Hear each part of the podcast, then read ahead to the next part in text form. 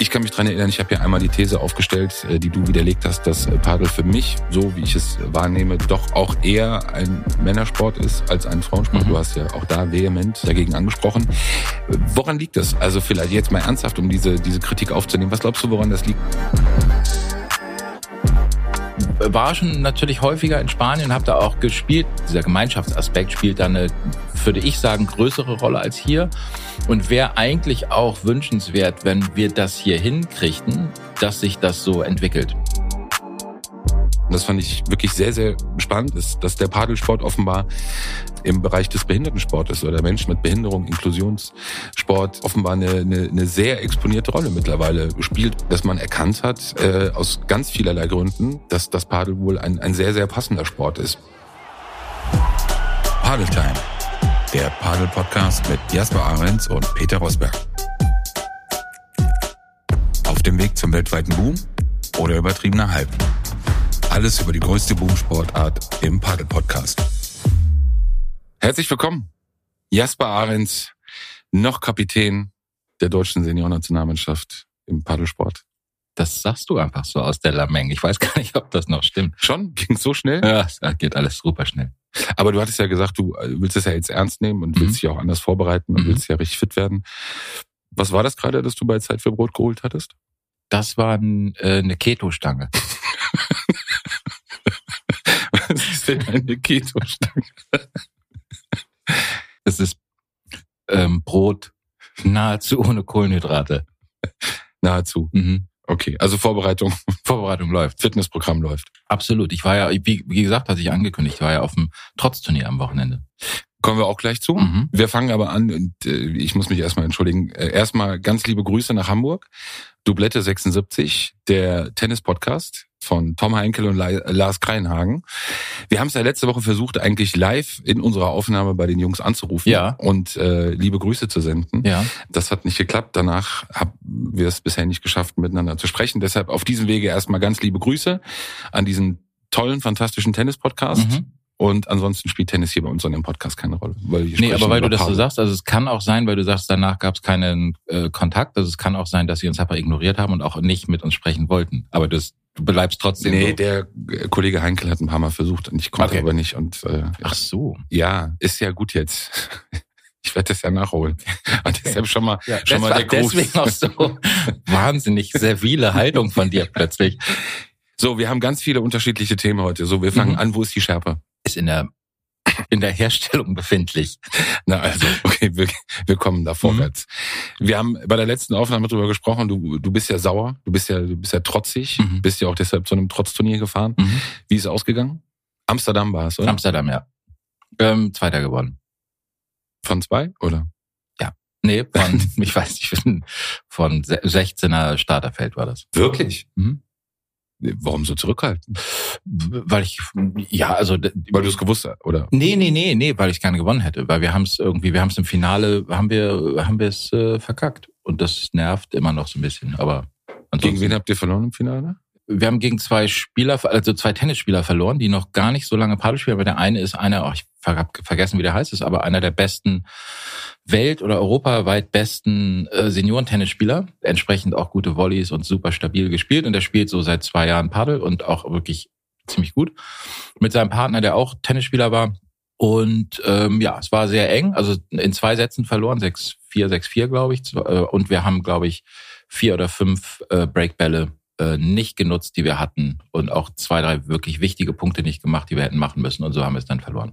Aber zur Einschätzung, mit welchem Ziel seid ihr da hingefahren? Also war vorher, wolltet ihr das Ding vorher schon gewinnen oder hat sich das dann erst ergeben, weil es so gut lief? Äh, ehrlich gesprochen weiß man natürlich nicht genau, wer da aufkreuzt und wie gut die sind und so. Wir haben eine gar nicht so einfache Gruppe gehabt und wir haben die an zwei, das an zwei gesetzte Paar hat bei uns in der Gruppe mitgespielt. Die haben wir nicht komfortabel, aber die haben wir äh, stabil geschlagen und deswegen hatten wir auch so das Gefühl, da könnte was gehen. Und dann haben wir auch die anderen Matches angeguckt äh, auf den anderen Courts, auch in den anderen Gruppen und hatten so das Gefühl, ach naja, da können wir mithalten und wir werden hier nicht irgendwie überfahren. Und insofern ab dem Moment, eigentlich ab Freitagabend, haben wir so ein bisschen äh, just, neu justiert unsere, äh, unsere Erwartung für, fürs Turnier und haben dann schon eigentlich gedacht, komm, lass uns hier auf Sieg gehen. Was war das für ein Feld? Was hast du gesagt? 16? Das heißt, es gab Wie viele Gruppen? Irgendwer hatte abgesagt, verletzungsbedingt, so dass es irgendwie zwei Gruppen mit fünf und eine Gruppe mit vier gab oder irgendwie sowas. Und dann direkt weiter Viertelfinale. Äh, Oder? ja, nee, dann direkt nur der Gruppenerste kam weiter und Oh, dann gab es äh, quasi ein äh, Playoff ähm, äh, zwischen den drei Gruppenbesten. Und weil der eine sich, die waren aber auch deutlich schlechter, die hatten gegen die, die gegen die wir dann äh, letztlich verloren haben, die haben glaube ich 6-1, 6-1 sehr, sehr klar gegen die verloren, sodass auch klar war, die würden keine Rolle spielen, die waren auch einfach schwächer. Und der eine hat sich dann auch noch dazu verletzt, sodass er gar nicht weiter antreten konnte, sodass klar war, wir, um den Sieg spielen eigentlich wir gegen die. Das war das quasi das Finale. Okay, aber zweiter Platz ist doch. Ja, ja, ja, nee, wir haben auch gut gespielt. Es hat auch wirklich super viel Spaß gemacht und wir werden jetzt auch noch weitere Turniere so zusammen spielen und wir sind auch, weil wir das war jetzt das zweite Mal letztlich, dass wir zusammen gespielt haben. Wie ist das eigentlich bei solchen Turnieren? Müsst ihr dann noch Antrittsgeld, also selber bezahlen, damit so ein, so ein Ding am Laufen bleibt? Oder ist es Ja. sogar andersrum, dass Preisgeld gezahlt wird? das, es werden Antrittsgelder gezahlt. Also wir haben jeder 5000 Euro gekriegt dafür, dass wir angereist sind. Äh, Sag doch mal ernsthaft, bitte. Also du zahlst äh, ein Antrittsgeld und dann kannst du aber auch was gewinnen. Also Ah, wir, okay. wir haben auch tatsächlich was gewonnen. Wir haben einen Einkaufsgutschein gewonnen in Höhe von 60 Euro. Also im holländischen Supermarkt oder was? Nee, bei einem holländischen Online-Paddel-Versandhändler. Ah, okay. Also bei der Konkurrenz sozusagen. was hast du damit gemacht mit dem Gutschein? Habe ich ähm, Geschenkt. Ja. Finde ich schön, dass du dein T-Shirt heute das erste Mal anhast, padelfreunde.de. Du hast hier, glaube ich, noch nie Werbung gemacht für deinen Laden. Nee, du bringst mich auch immer in so eine schwierige Situation, dass du immer so sagst, du bist ja im multipler Unternehmer und all in und äh, machst das immer so, dass es mir fast unangenehm wird, zu sagen, ja, das stimmt. Ich bin wirklich multipler Unternehmer und ich mache all das und das und noch viel mehr. Aber ist doch so. Unternehmer, Spieler, bald noch mehr. Wenn man das so selber sagt, dann wirkt das auch immer so ein bisschen sonderbar, finde ich. T-Shirt ist schon ein bisschen verblasst, aber ich hoffe, Ja. die Kamera kann es aufnehmen. Ist das, ist, genau, ist auch das, äh, ich weiß nicht, wenn die Kamera das sieht, das ist auch gar kein aktuelles Logo mehr. Das ist da, unser allererstes Logo, was wir hatten. Ähm, und äh, deswegen, das gibt's auch gar nicht mehr. Ähm, deswegen, und das T-Shirt trage ich aber manchmal noch ganz gerne. So, wir haben Kritik bekommen. Ich bin froh erstmal, dass du sie weitergeleitet Ja. hast. Wir nehmen ja Kritik an, natürlich, so wie wir sind. Und der Podcast an sich ja. Wir sind zu männerlastig. Mhm. Eindeutig. Ich habe mal Habe ich, hab nachgeschaut. ich, hab ich immer gesagt auch, ne? In der Tat, ich kann mich dran erinnern. Ich wollte es nicht wahrhaben. Ich habe das nicht so gesehen. ähm, aber ich habe mal nachgeschaut. Offenbar ist ja, also hat sich vielleicht minimal verändert, aber vor ein, zwei Jahren 65 Prozent der Padelspieler sind Männer, 35 Prozent Frauen. Ja. Ich kann mich dran erinnern, ich habe ja einmal die These aufgestellt, äh, die du widerlegt hast, dass äh, Padel für mich, so wie ich es wahrnehme, doch auch eher ein Männersport ist als ein Frauensport. Mhm. Du hast ja auch da vehement dagegen angesprochen. Woran liegt das? Also vielleicht jetzt mal ernsthaft, um diese, diese Kritik aufzunehmen. Was glaubst du, woran das liegt, dass wir auch äh, zu männerlastig sind? Ist das auch in der Wahrnehmung des Sportes, äh, so wie du ihn wahrnimmst, jetzt auch, auch vielleicht was deine Kunden angeht? Also kann, könntest du das zum Beispiel auch unterscheiden? Also wie oder prozentual einteilen? Also ich würde schon sagen, dieses das Verhältnis 65, 35 oder 70, 30 oder sowas mh, findet sich schon wieder in der in der ähm, äh, sagen wir in unserer Bestellgeschichte. Ähm, Geschichte. Langsam werden es mehr Frauen. Sagt mein Gefühl, aber das müsste ich, kann ich jetzt nicht statistisch belegen. Ein Vorschlag, äh, den auch die, ähm, sagen wir, die Kritik, die wir gekriegt haben, äh, dahin ging zu sagen, weil ich dann zurückgefragt hatte, ähm, was wären denn so Themen, über die wir sprechen sollten? Weil ich hatte auch überlegt, über was für Themen haben wir denn gesprochen. Ich fand die auch relativ allgemein. Wahrscheinlich liegt es auch daran, dass wir einfach auch zwei Typen sind, ne? Und die Gäste, die wir bisher hatten, waren auch Männer. Das wollen wir natürlich auch ändern. Wir werden natürlich auch Absolut. irgendwie Frauen hier haben und so.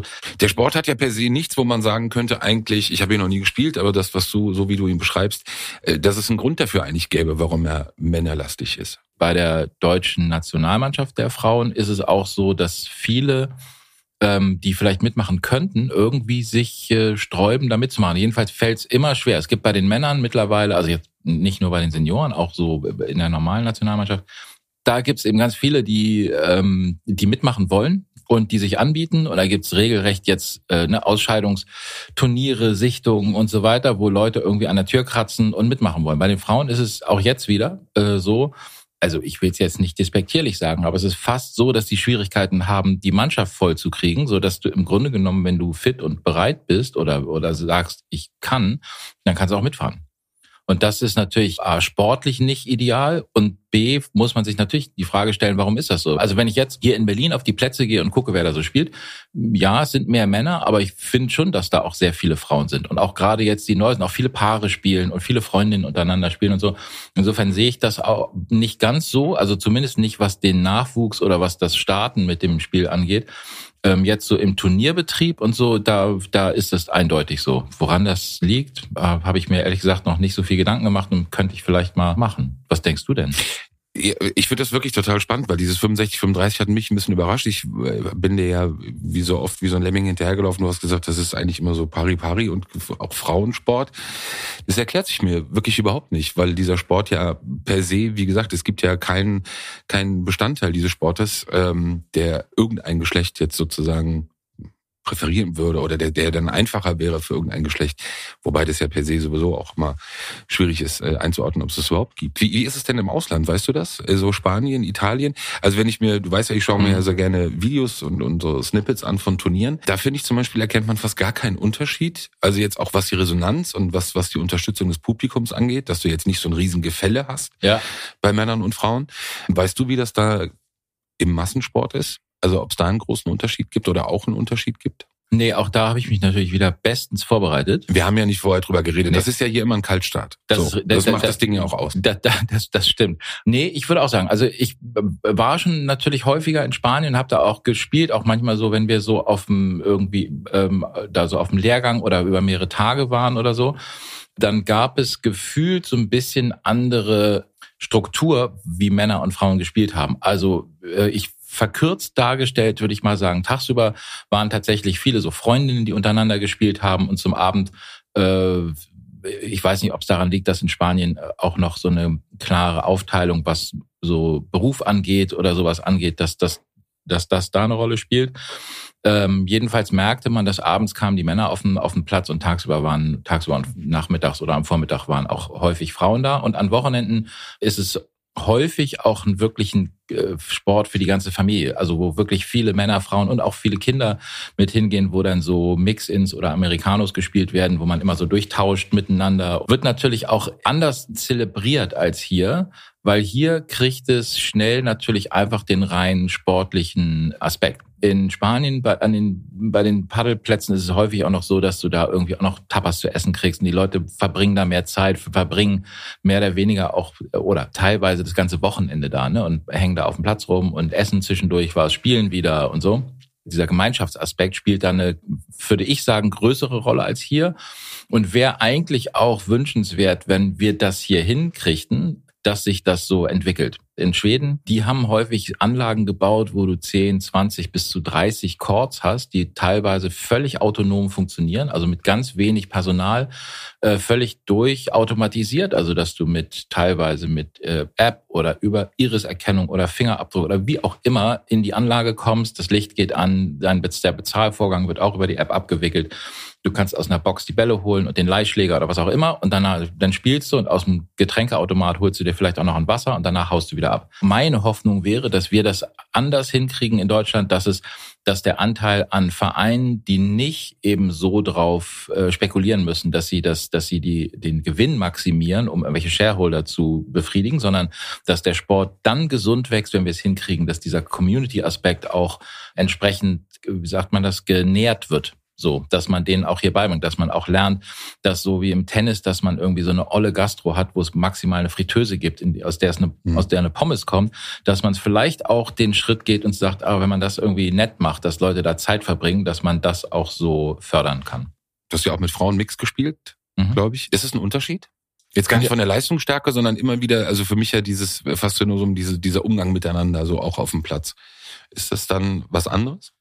Äh, ja, jein. Also es kommt immer darauf an, mit, mit welchen Frauen man spielt. Also wenn die aus dem Leistungssportbereich kommen, und das sind ja viele, die so aus dem Leistungstennis kommen und jetzt auch leistungsmäßig Paddel spielen, würde ich sagen, ist der Unterschied gering. Auch der Unterschied, was den Ehrgeiz angeht, gering und das Anfeuern und auch so ähm, würde ich auch sagen, dass die dann durchweg auch wirklich keinen Bock haben, dass man die schont oder sowas, wie das im Tennis früher üblich war. So nach dem Motto, dann nimmt man zehn Prozent aus dem Aufschlag raus oder wenn man, wenn ne, man schießt die nicht ab oder sowas, ähm, sondern ich glaube, die so, also die, mit denen ich bisher gespielt habe, die wirklich auch äh, äh, sagen wir mal, leistungsmäßig Paddel gespielt haben, die wollen jetzt nicht irgendwie anders äh, äh, behandelt werden auf dem Court und, und müssen sie auch nicht, weil sie, äh, weil sie sich natürlich auch selber wehren können. Und, ähm, und entsprechend äh, würde ich sagen, nein. Ähm, es gibt natürlich, wenn es eine Freizeit Runde ist und du spielst mit einem starken Gefälle, was die Spielqualität angeht. Aber dann nimmt man eh auf den Schwächeren Rücksicht. Das heißt ja nicht unbedingt, dass es die Frau ist. Also wenn ich mich so umgucke, ich sehe auch häufig genug, dass eine Frau, die offensichtlich vom Tennis kommt, ein äh, einen Freund mitbringt, den sie vielleicht neu hat und dann stehen die auf dem Platz und man merkt auch, vielleicht hat er auch erzählt, dass er Tennis spielen kann und man sieht die Enttäuschung in den Augen bei ihr und dann, umgekehrt gibt's das natürlich auch eine sehr lange Antwort auf die Frage. Ich würde sagen, tendenziell eigentlich im Idealfall nein. Du hast mich letzte Woche wirklich sehr inspiriert nach der Aufnahme. Ähm, deshalb habe ich die letzten Tagen auch ein bisschen geschaut, so im Bereich Sportpsychologie. Ähm, gibt eine Sportpsychologin, die ich auch wirklich sehr gerne mal für eine der nächsten Folgen einladen würde. Mal sehen, ob das funktioniert.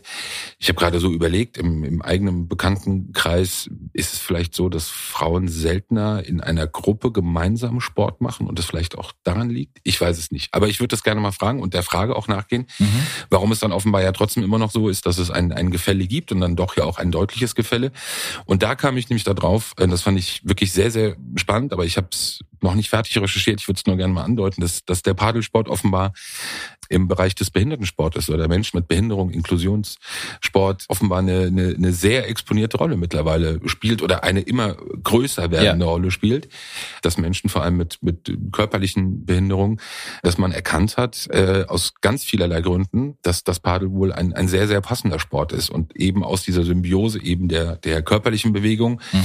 aber was es dann eben auch für, für Menschen, die vorher vielleicht keinen passenden Sport gefunden hatten mhm. für sich, was das eben dann auch in der Psyche ausmacht. Das würde ich sehr gerne. Ich hoffe, das funktioniert. Ich werde sie diese Woche anschreiben. Wir können ja auch mal gucken, ob wir jemanden finden, der so im Bereich Rollstuhlpaddel irgendwie wirklich also aktiv irgendwie was macht oder sowas. Finde ich total Da habe ich einen Spieler gefunden. Ja. Ähm, genau, ich auch den Verein, äh, der offenbar ein, ein Naturtalent äh, zu sein scheint. Aus, äh, ich glaube, Nordrhein-Westfalen war das. Das war nämlich eine dieser wirklich tollen Geschichten.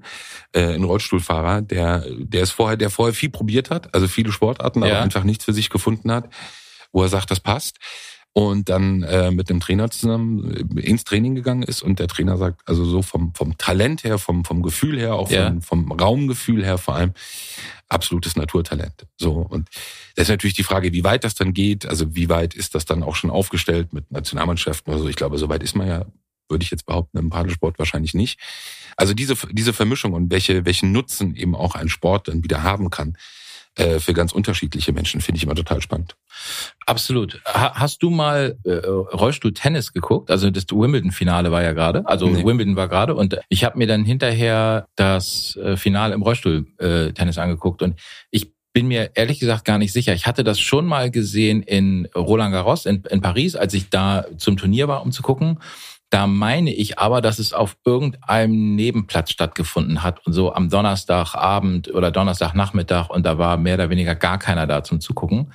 In Wimbledon war das entweder auf dem Center Court oder auf dem Court Number One, also wirklich auf dem großen Court und auch mit vielen Zuschauern. Ich meine auch, dass die sich da dahingehend geäußert hatten, die Spieler, dass es für sie was Besonderes war, weil die normalerweise natürlich nicht vor so einer Kulisse spielen. Und das war total beeindruckend, wie die gespielt haben. Da habe ich wirklich nicht mit gerechnet. Ich habe einmal so ein Training von einer relativ ähm, gut spielenden Frau irgendwie in Köln äh, beobachten können und fand das schon gut. Aber so wie die gespielt haben, da habe ich überhaupt nicht mit gerechnet, wie gut die spielen würden. Und Padel ist natürlich ein, fürs, gerade fürs Training natürlich auch noch irgendwie geeigneter, weil du natürlich durch die Bewegungseinschränkungen immer jedem Ball so hinterherrennen kannst. Das ist natürlich am Ende irgendwie mehr Aufwand, so äh, den Bällen hinterher zu gehen und die wieder einzusammeln und so. Und da ist natürlich Paddel auch mit dieser, gerade durch die Be Bewegungseinschränkung, dadurch, dass der Ball auch immer wieder mal zu dir zurückkommt, durch das Abprallen von der äh, Rückwand oder auch von der Seitenwand oder wie auch immer, ähm, glaube ich auch, dass das total geeignet ist dafür. Und ich glaube, es gab jetzt auch neulich, ich habe eine Mail, ähm, die, da müsst ihr auch noch mal reingucken, eine Mail äh, neulich bekommen. Ich weiß gar nicht, an wen die ging. Wurden wir gefragt als Firma ähm, oder informiert oder der Verband? Jedenfalls solle, war es so eine Info, dass es demnächst irgendwie ein größeres, so ein, äh, so ein Einladungsturnier gibt irgendwo in, äh, ich ist nicht in Deutschland, aber die wollten, glaube ich, dass die Deutschen ein Team schicken. Mir war nur klar, wir haben bisher kein Rollstuhlfahrerteam und ich bin jetzt ja auch kein Verbandsfunktionär. Ähm, und äh, deswegen ähm, äh, äh, konnte ich darauf gar nicht, war ich auch gar nicht äh, angesprochen, darauf zu antworten. Noch. Genau, aber das werden wir auf jeden Fall vertiefen. Ja. Ähm, werden auch ähm, auch da gerne. Das wird auch in den nächsten Wochen. Wir machen das ja momentan. Das muss man auch glaube glaub ich einmal auch kurz erklären. Wir machen das auch alles gerade noch sehr nebenbei, äh, sehr spontan. Unsere Treffen, unsere Aufnahmen hier, äh, alles. Du mit deinen unterschiedlichen Tätigkeiten, ich auch. Machst du noch was anderes außer das hier? Nein, eigentlich habe ich mich komplett nicht, nicht komplett mehr. diesem diesem Podcast verschrieben. Ja, noch lachst auch. du, noch lachst du. Sag mal Neuheiten? Gibt's irgendwas momentan, irgendeinen heißen Scheiß auf dem, auf dem Markt? So materialmäßig, meinst du? Ja. Hm. Also jetzt nicht, dass man das bei dir kaufen muss, das kann man ja überall kaufen. Ja, ja. Aber einfach, wo du sagst, boah, von der Entwicklung her oder von, vom Material her oder vom, von der Optik her oder vom Aussehen her. Als Schläger gibt es einen Schläger, der jetzt rauskommt, der von ähm, Head ähm, gemacht wird, kann man ruhig sagen. Also ähm, der nur noch ein Loch hat. Wie viel sind es sonst? Ach, auch das, jetzt wusste ich, jetzt kommt die Frage, ich weiß nicht, um die 60 oder so. Okay. Also, genau, die sind ja durchlöchert.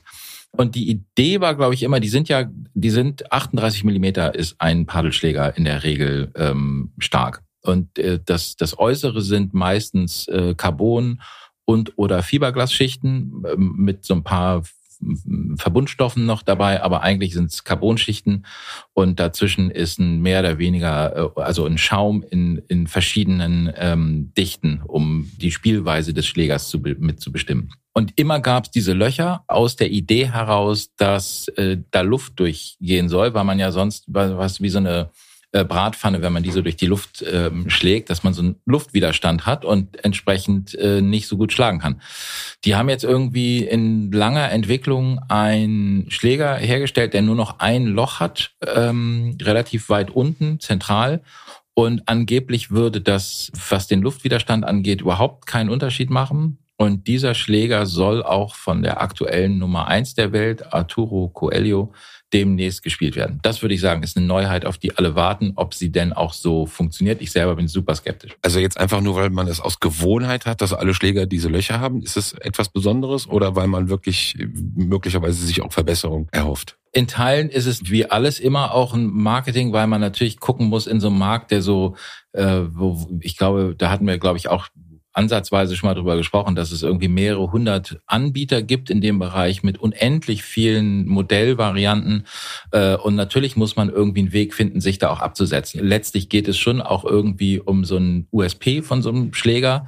Aber natürlich versucht man auch, weil der Markt sich auch immer weiter internationalisiert. Viele Hersteller zum Beispiel ähm, entwickeln jetzt eigene Labs sozusagen, wo Schläger getestet werden und äh, dann auch hergestellt werden, zumindest die Prototypen, um die dann in Masse herstellen zu können, weil diese Entwicklung einfach da ist, weil der Markt jetzt so groß ist und es auch Sinn macht oder auch lukrativ sein kann, eben einen Schläger zu haben, der sich absetzt von anderen oder besser ist oder besser aussieht oder beides. Bei den Löchern bin, also ich bin deswegen skeptisch, weil das Wichtigste war für mich gar nicht, äh, dass die Luft da durchgeht. Wenn mir jemand Sinn, also äh, sagt man das sinnfällig erklärt, dass dem nicht so ist, dass das auch ohne geht, dann glaube ich das sofort dann ist es ja eine rein optische Frage. Jein, weil die Löcher haben für mich einen ganz eindeutigen Nutzen, nämlich weil die, die schaffen quasi eine nicht durchgehende Fläche und ermöglichen halt äh, den besseren Spin, also den Kontakt zwischen mhm. Schläger und Ball,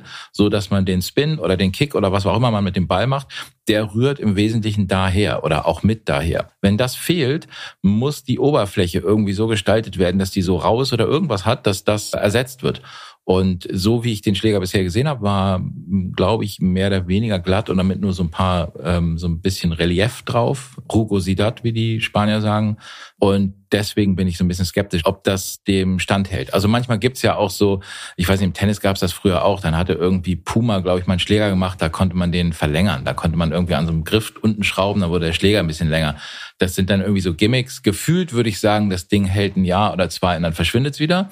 Aber wer weiß, vielleicht, ich lasse mich auch gerne eines Besseren belehren, wenn der dann wirklich besser ist und der sich durchsetzt, dann werden natürlich dann auch die anderen folgen. Wenn man plötzlich merkt, wir haben immer umsonst Löcher gebohrt, dann hören die irgendwann wahrscheinlich auch Löcher zu bohren. Apropos Löcher Perfekte Überleitung. Gab es mal einen Ort, an dem du warst, wo du dir sofort gedacht hast, hier würde ich gerne einen Paddelplatz bauen? Ja, schon oft. Sag mal zwei. Im Garten meiner Eltern. So aus pragmatischen Gründen? Ja, da. Und dann sind es manchmal so Sachen wie, ähm, also äh, auch ähnlich, da hatten wir mit Kali neulich auch drüber gesprochen, als Kali Unterberg hier im, im Podcast war. Ich finde sowas wie auf dem Dach irgendwo. Ich habe das mal gesehen, als wir durch Frankreich gefahren sind, da war auf einem Decathlon Superstore waren irgendwie zwölf Paddlecourts. Ich fand das sah total cool aus. Und irgendwie solche Flächen zu nutzen, die ähm, gerade Dachflächen oder Flächen zu nutzen, die äh, mit die man, wo man einmal um die Ecke denken muss, um darauf zu kommen, dass man die auch so nutzen könnte. Das, das finde ich irgendwie cool.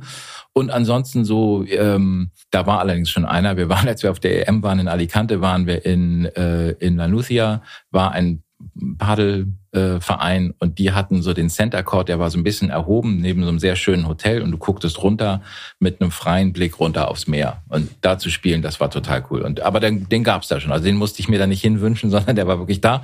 Und von dieser Art, also keine Ahnung, irgendwie am Wald oder äh, mit einem schönen Ausblick auf was, das da komme ich manchmal, da gehe ich manchmal lang und denke, ach, da zu spielen würde Spaß machen. Das habe ich nämlich auch gesehen. Das war ein Neubau eines Hotels, ich glaube in Spanien mit einem mit mit mit Paddelplätzen an so einem Felsvorsprung. Ja. Also wirklich hat genau gepasst offenbar. Also mit Sicherheit werden noch mal ein paar Bälle einfach dann verschwinden, aber unglaublich mit Blick aufs Meer und äh, ja, also wunderschöne Anlage. Und ach so, und eine Sache noch genau, das ist mir auch eingefallen, weil die gibt, das die das kann man theoretisch auch machen. Ich war ja jetzt in in in Amsterdam mit einem mit einem äh, befreundeten Spieler mit also mit dem ich da gespielt habe. Der hat selber so ein kleines Hotel am See in, in Deutschland. Und dann haben wir so drüber ähm, aus Spaß darüber gesprochen, weil er fragte, kannst, äh, könnte ich theoretisch auch am Strand äh, so einen Paddelplatz bauen? Und da habe ich gesagt, du kannst auch auf dem See einen Paddelplatz bauen, weil es gibt so, äh, wie nennt man das, so Pontons oder so so eine Dinger, auf, wo du und die die die habe ich schon gesehen und wir haben auch mit einem Hersteller mal gesprochen, die diese Dinger herstellen, so dass man auch auf dem See einen Paddelplatz bauen kann. Das finde ich auch ziemlich lässig. Okay, jetzt wird's ja Jetzt wird's ja wahnsinnig. ähm, da würde ich auch spielen. Ja. So, Und nur da. Nur da. Jetzt haben wir's. Ja. Ähm, so, pass auf zum Abschluss ein kleines äh, kleines Spielchen. Oh, ähm, ja. Ich habe ja nach dem letzten Mal, ich habe doch so ein bisschen äh, Bedenken bekommen. Stimmt das alles so? Bis, äh, kannst du wirklich Padel spielen? Ich habe Ja. deinen Namen mal gegoogelt. Ja. Es war faszinierend. 90 Prozent der Artikel in Spanisch. Also, Du scheinst ja echt eine Nummer zu sein. Quatsch. Wirklich, wenn man deinen Namen eingibt, wirklich, mach das mal. Also du scheinst ja sehr uneitel zu sein. Gib deinen Namen mal ein und Padel. Wahnsinn. Fast nur spanische Artikel. Fast nur spanische Seiten. Mit Foto. Also du warst es auch. Wenn jetzt nur der Name da gestanden Ja. hätte, hätte ich vielleicht noch Aber Bedenken was gehabt. steht denn da? Ich kann kein Spanisch. Okay. So. Also, du bist äh, wirklich Spieler. Äh, Jetzt äh, schauen wir mal kurz einen kleinen Blick Thema Regelkunde. Ja. Ich mache so kleine Überschriften und du versuchst mal herauszufinden, was ich damit meinen könnte. Ja? Mhm. Wir fangen mal ganz leicht an. Überqueren verboten. Da, also das Einzige, was mir ad hoc einfällt, ist, dass wenn ähm, wenn der Ball direkt zu dir kommt, darfst du nicht übers Netz greifen, um den, um zum Beispiel einen Smash rauszuhauen, darfst du nicht mit dem Schläger auf die andere Seite. So, sehr gut. Siehst du? Punkt für dich. Wir haben einfach angefangen. Berechtigte Überfahrt. Berechtigte Überfahrt. Mhm.